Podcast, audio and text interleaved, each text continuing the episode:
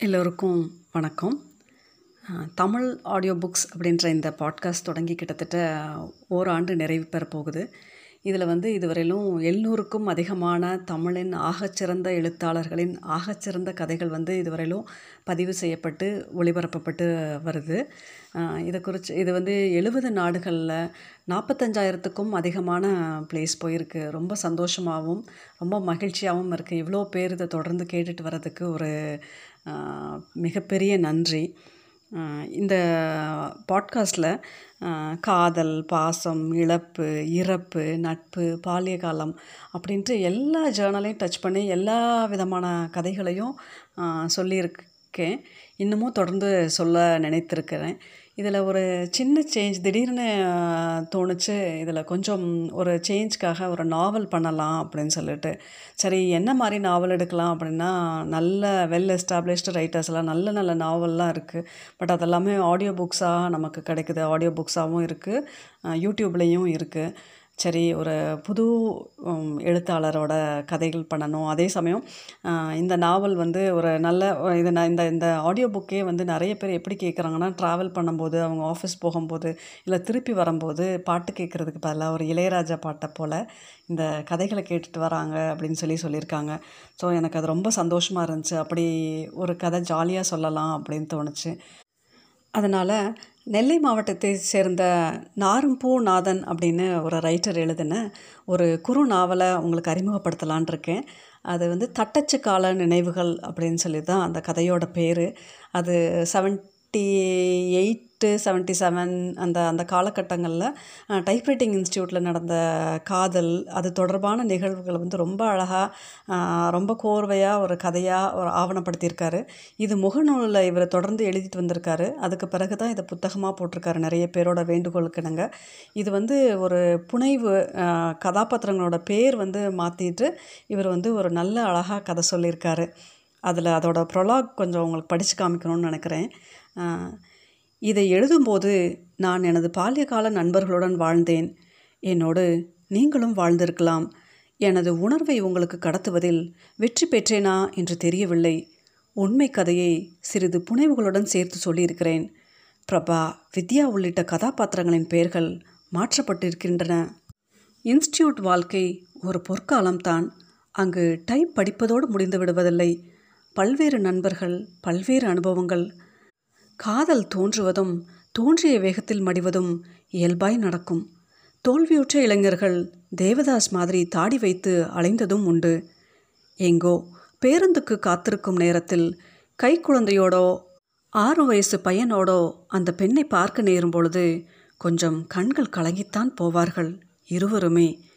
எத்தனை முறை இவன் என் பின்னாலேயே சுற்றி சுற்றி வந்திருக்கிறான் என்று ஒரு கணம் நினைத்து பார்த்திருக்கலாம். வாழ்வின் மர்ம முடிச்சுகளை யார் எப்போது அவிழ்ப்பார்கள் என்று யாருக்கு தெரியும்? அப்படின்னு இந்த கதையை அவர் தொடங்குறாரு. ரொம்ப அழகாக இருக்குது இந்த நினைவுகள் இப்படி ஃபார்ட்டிஸு ஃபிஃப்டிஸில் இருக்கவங்களுக்கு இது ஒரு நல்ல அவங்களுக்கு அவங்களோட பால்ய காலத்தை நினைவுபடுத்தும் அவங்களோட ஒரு பழைய நண்பனை நினைவுபடுத்தும் பழைய காதலியை நினைவுபடுத்தும் அப்படி ஒரு சுகமான நினைவுகளோடு இந்த கதையை தொடரலாம்னு நினைக்கிறேன். தொடர்ந்து சப்போர்ட் பண்ணுங்கள் தினமும் கேளுங்க.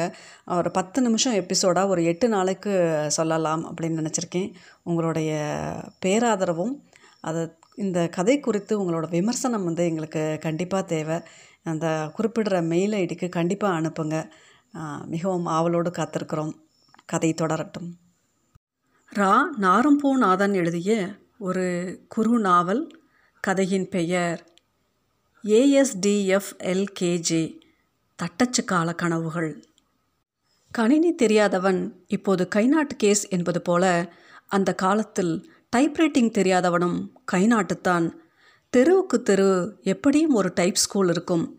எஸ்எஸ்எல்சி படித்து முடித்த மாணவிகள் சற்று வசதி குறைவு என்றால் அவர்களின் மேற்படிப்பு என்பது டைப் படிப்பது தான். கையில் சுருட்டிய பேப்பருடன் ஒரு இளம்பெண் தெருவில் நடந்து போனால் அவள் டைப் மாணவி. அவள் பின்னால் படையெடுக்கும் காளையர் கூட்டம். அவள் எந்த ஸ்கூல்? படிப்பது தமிழ் டைப்பா? இல்லை இங்கிலீஷ் டைப்பா? அல்லது ஷார்ட் ஹேண்ட் படிப்பா? என்பதை ஷெர்லக் ஹோம்ஸ் மாதிரி துப்பறியும். மனதிற்கு பிடித்தவள் என்றால் அவள் படிக்கும் அதே டைப் ஸ்கூலில் அதே நேரத்தில் அதற்கு அடுத்த நாளே ஒரு அப்பாவி போல சேர்ந்து விடுவார்கள். அப்போது மாதம் ஆறு ரூபாய் டைப் கட்டணம். முதலில் ஏஎஸ்டிஎஃப் எல்கேஜே என்ற ஆங்கில எழுத்துக்களை இடது வலது கைகளின் விரல்களில் அடித்து பழக வேண்டும். ஒரே நேரத்தில் பத்து பதினைந்து டைப் மெஷின்கள் அடிக்கும் சத்தம் தரிப்போடும் சத்தம் மாதிரி இருக்கும். மூன்றாவது மாத இறுதியில் ஏபிசிடி இருபத்தாறு எழுத்துக்களையும் மெஷினை பார்க்காமல் அடித்து பழகிவிட்டான் என்றால் ஆர்கிமெடிஸ் மாதிரி யுரேக்கா என்று கத்திக்கொண்டு ஓட வேண்டும் போல இருக்கும். மனதில் அப்படி ஒரு சந்தோஷம் கொப்பளிக்கும். கோவில்பட்டியில் நான் படித்தது ஒலிம்பிக் டைப் இன்ஸ்டிடியூட். சந்தைப்பேட்டை தெருவில் அப்போது இருந்தது. ராயன் சார் நடத்திய டைப் பள்ளி அது. அவர் ஆங்கில ஹிந்து நாளிதழின் ஏஜெண்ட் அவரின் ஆங்கில அறிவை கண்டு ஒரே வியந்த காலம் அது. ஹிந்து பேப்பர் ஒரு வரி விடாமல் படிப்பார். அதன் தலையங்கத்தை மாணவ மாணவியர் டைப் படிக்க வேண்டும். ஹிந்து பேப்பர் எழுத்துக்களோ பைபிள் வாசகங்களை விட கொஞ்சம் தான் பெரியவை. தனக்கு பிடித்த பெண்ணிற்காக டைப் படிக்க வந்தவன் இந்த கட்டத்தில் தாக்கு பிடிக்காமல் ஓடிவிடுவான். அந்த பொடி எழுத்துக்களை தவறில்லாமல் அடிப்பது என்பது அவ்வளவு எளிதான வேலை அல்ல. நான் கல்லூரி படித்துக்கொண்டே டைப் படிக்கவும் சென்று கொண்டிருந்தேன். எனது நேரம் மாலை அஞ்சு டு ஆறு மணி. எனது நண்பன் மணி என்ற சுப்பிரமணியன் அந்த டைப் பள்ளியில் உதவியாளனாய் வேலை பார்த்து வந்தான். என்னோட நேரத்தில் மருந்துக்கு கூட பெண்கள் கிடையாது. அப்படியாப்பட்ட நேரம் அது. டைப் தேர்வு எழுத சாத்தூர் தான் செல்ல வேண்டும். அங்கே தான் தேர்வு மையம் உண்டு. பஸ் நிலையத்திற்கு எதிரே உள்ள எட்வர்ட் பள்ளியை வாழ்வில் மறக்க முடியாது. டைப்ரைட்டர்களில் ரெமிங்டன் தான் டைப் செய்ய சுகமாக இருக்கும். அது விரல்களுக்கு தகுந்த அழுத்தம் கொடுக்கும். அதனால் வேகமாய் டைப் செய்யும் பொழுது எழுத்துக்கள் சிக்கிக்கொள்வதில்லை. ஆனால் ஹால்டா கோத்ரேஜ் போன்ற டைப்ரைட்டர்கள் மென்மையான டச் கொண்டவை. பெரும்பாலும் அவற்றை பெண்கள் கையாள வசதியாக இருக்கும் அவர்கள் விசைப்பலகையில் எழுத்துக்களுக்கு அதிக அழுத்தம் தரமாட்டார்கள். எழுத்துக்கள் அழகாக இருப்பதும் இவற்றில்தான். ஒரு குறிப்பிட்ட வாசகத்தை திரும்ப திரும்ப அடித்து பழகுவது டைப் ஸ்கூலில் இயல்பான ஒன்று. அப்படியான ஒரு வாசகத்தை மாணிக்க வாசகம் அடித்து வசமாய் மாட்டிக்கொண்டான். ராயன் சார் அவனை லோயர் எக்ஸாம் கூட எழுதவிடவில்லை. அப்படியே அனுப்பிவிட்டார். கண்டிப்பாய் என்ன வாசகம் என்று சொல்லணுமா? சக்தி ஐ லவ் யூ என்ற மந்திரத்தை நூற்றி ஒரு தடவை ஒரு தவறு இல்லாமல் அடித்திருந்தான். ராயன் சார் முன்புற வராண்டாவில் பிட்மன் ஷார்டன் வகுப்பு நடத்துவார். ஒரே நேரத்தில் ஆறு பெண்கள் இவர் டிக்டேட் செய்ய செய்ய வேகமாய் எழுதி கொண்டிருப்பார்கள். ஷார்டான் படிக்கும் பெண்கள் பென்சிலை கூர்மையாய் வைத்திருக்க வேண்டும். இல்லையெனில் சார்க்கு கோபம் கடுமையாய் வரும். புழுக்கட்டை பென்சில்களை எல்லாம் பயன்படுத்தக்கூடாது. பிடுங்கி தூர எறிந்து விடுவார். அவர் சொந்தமாய்த்தான் டிக்டேட் செய்வார். எதையும் பார்த்து படிப்பதில்லை. அவரது டிக்டேஷனுக்கு அந்த பெண்கள் வேகமாய் குறிப்பெடுக்கும் அழகை பார்த்து வியந்தே போவேன். வேலைக்கு போனால் ஷார்ட் ஹேண்ட் படித்து டைப் தெரிஞ்சு வேலைக்கு போகணும். எப்பேற்பட்ட அதிகாரிகளும் உங்களைத்தான் தங்கள் கைக்குள் வைத்திருப்பாங்க. ஒரு தப்பு இல்லாமல் குறிப்பு எடுக்கணும். அதே மாதிரி டைப் அடித்தா அதில் ஒரு கரெக்ஷனும் இருக்கக்கூடாது. என்று அடிக்கடி ராயன் சார் சொல்வதை கேட்டு எனக்கு ஷார்ட் ஹேண்ட் படிக்கும் ஆசையும் வந்தது. பின்புற ஹாலில் பெண்களுக்கு டைப் சொல்லித்தர மல்லிகா அக்கா இருந்தார்கள். ஆண்களுக்கு மணி சொல்லிக் கொடுப்பான். துவக்கத்தில் டைப் மிஷின்களில் ரிப்பன் ஒரு பக்கமாய் மொத்தமாய் கலன்று போய் சேர்ந்து விட்டால் நாம் அடிக்கும் பொழுது இங்க் படியாமல் நின்று கொண்டே இருக்கும். அந்த நாபை லேசாக இழுத்துவிட்டால் மட்டுமே ரிப்பன் மீண்டும் ரிவர்சல் சுற்றும். அதே போல ரிப்பன் மை காலியாகி விட்டாலும் புது ரிப்பன் மாற்ற வேண்டிய நிலை ஏற்படும். நமது நண்பர்கள் ரிப்பன் மை காலியாகிவிட்டால் அருகில் இருக்கும் நண்பிகளிடம் அப்பாவித்தனத்துடன் முகத்தை வைத்துக்கொண்டு உங்களுக்கு ரிப்பன் மாற்ற தெரியுமா? கொஞ்சம் மாற்றி தாங்களே என்று தெரியாதது போல கேட்பார்கள். அவர்களும் அதை உண்மை என்று நம்பிக்கொண்டு சற்றே பிரகாச முகத்துடன் அது ரொம்ப லேசு தான் என்று எழுந்து வந்து டிராயிலிருந்து கருப்பு சிவப்பு ரிபனை எடுத்து ஸ்பியூலில் மாட்டிவிட்டு ம் இப்போ அடிங்க என்று சொல்வார்கள். அந்த இரண்டு நிமிட அருகாமை குறித்து அடேங்கப்பா இரண்டு வாரங்கள் பேசி தள்ளுவார்கள். ஒரு ஓரத்திலிருந்து மணி புன்னகை புரிந்து கொண்டிருப்பான். அப்போது சர்வதேச மகளிர் தினம் எல்லாம் கொண்டாடப்பட்டதில்லை.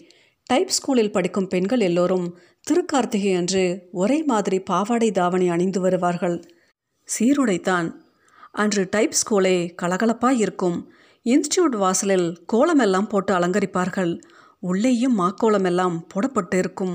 அன்று ஒரு நாள் மட்டும் எல்லா மாணவர்களும் மாணவியரும் ஒரே சமயத்தில் ஒன்று கூடுவார்கள்.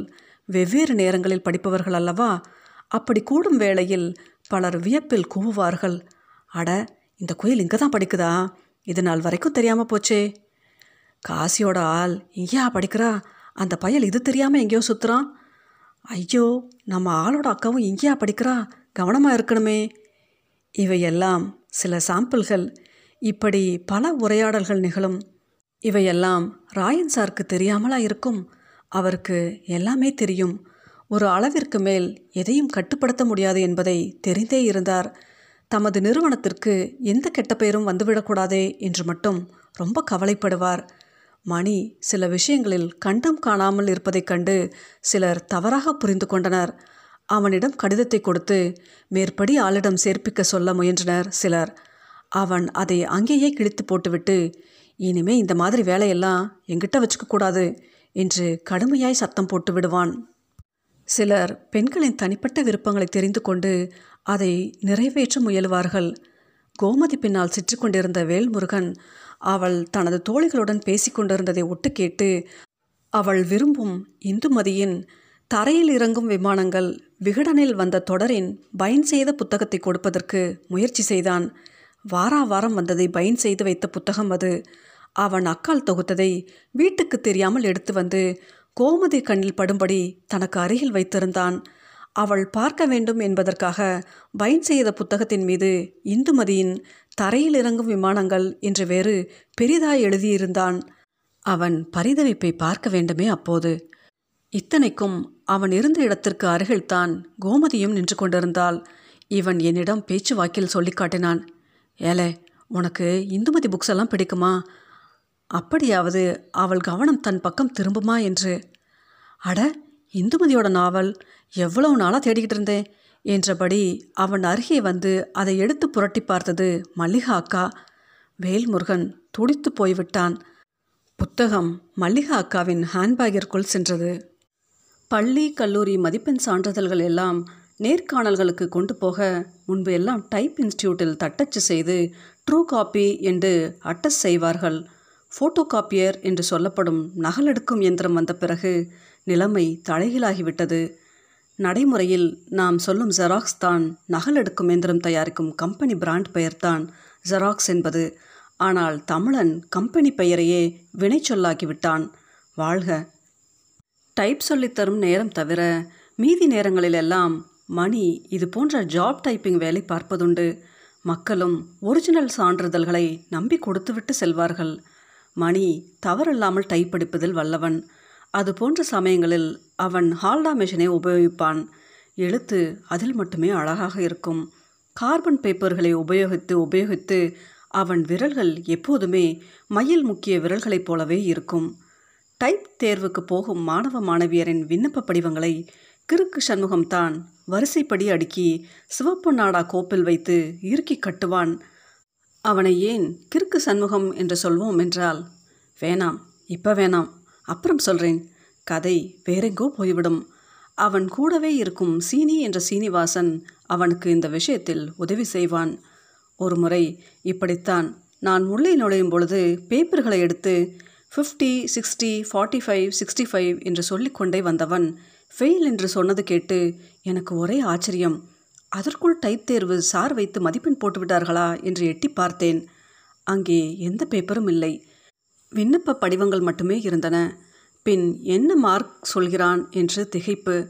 சீனி அசடு வழிந்தான். விண்ணப்ப படிவத்தில் ஒட்டப்பட்டிருக்கும் பெண்களின் புகைப்படம் பார்த்து மார்க் போட்டுக்கொண்டிருக்கிறான். கடவுளே. ஃபெயில் என்று அவன் மதிப்பிட்ட பெண் அப்பாவியாய் சிரித்து கொண்டிருந்தாள். மக்கா சும்மா பொழுது போகணும்ல. உன்னோட ஆள் எதுடே? நல்ல மார்க்கெல்லாம் போடலை. டிஸ்டிங்ஷன்னு சொல்லி தனியாக எடுத்து வச்சிருந்தேன்டே என்று சிரித்தான். சீனியோட ஆத்மார்த்த நண்பன் தெய்வு என்ற தெய்வநாயகம் ஒரு பேப்பரில் எதையோ வெகு சிரத்தையாய் குறித்து கொண்டிருந்தான். அதில் சிலரின் விலாசங்கள் அப்போதெல்லாம் தொலைபேசியோ செல்பேசியோ கிடையாது. பெண்களின் முகவரிகளைத்தான் முக்கி முக்கி எழுத முடியும்.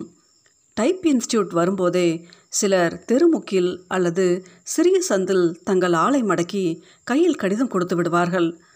அது ஒரு புத்தகத்திற்குள் இருக்கும் பெரும்பாலும். பல பெண்கள் முறைத்துவிட்டு அதை வரும் வழியிலேயே சாக்கடையில் வீசிவிட்டும் வருவார்கள். அதற்கு எல்லாம் அஞ்சுபவர்களா நமது கதாநாயகர்கள். கடிதம் நல்லாவே இல்லை போல இருக்கு இன்னும் கொஞ்சம் இலக்கிய நடை வேணுமோ என்னவோ? மக்கா நீ தான் கவிதை புத்தகம் எல்லாம் படிப்பியே. ஒரு நல்ல காதல் கவிதை எழுதி கொடேன் என்று என்னிடம் வேறு வருவார்கள். இந்த வேலை மட்டும்தான் பாக்கி. சிரித்துக்கொண்டே நழுவி விடுவேன். எந்த பெண்ணும் மண்டபத்தில் எழுதி தரும் கவிதைகளை ரசிப்பதில்லை என்று இந்த பயல்களுக்கு எப்படி புரிய வைப்பது? அன்று மணி மதியம் வாங்கி வந்த புளியோதரை பட்டணத்தை பிரித்தபடி என்னிடம் கேட்டான். ஒன்று சொல்ல மறந்து போயிட்டேனே. அந்த பொண்ணு உன்னை பற்றி என்கிட்ட ஒன்று கேட்டா.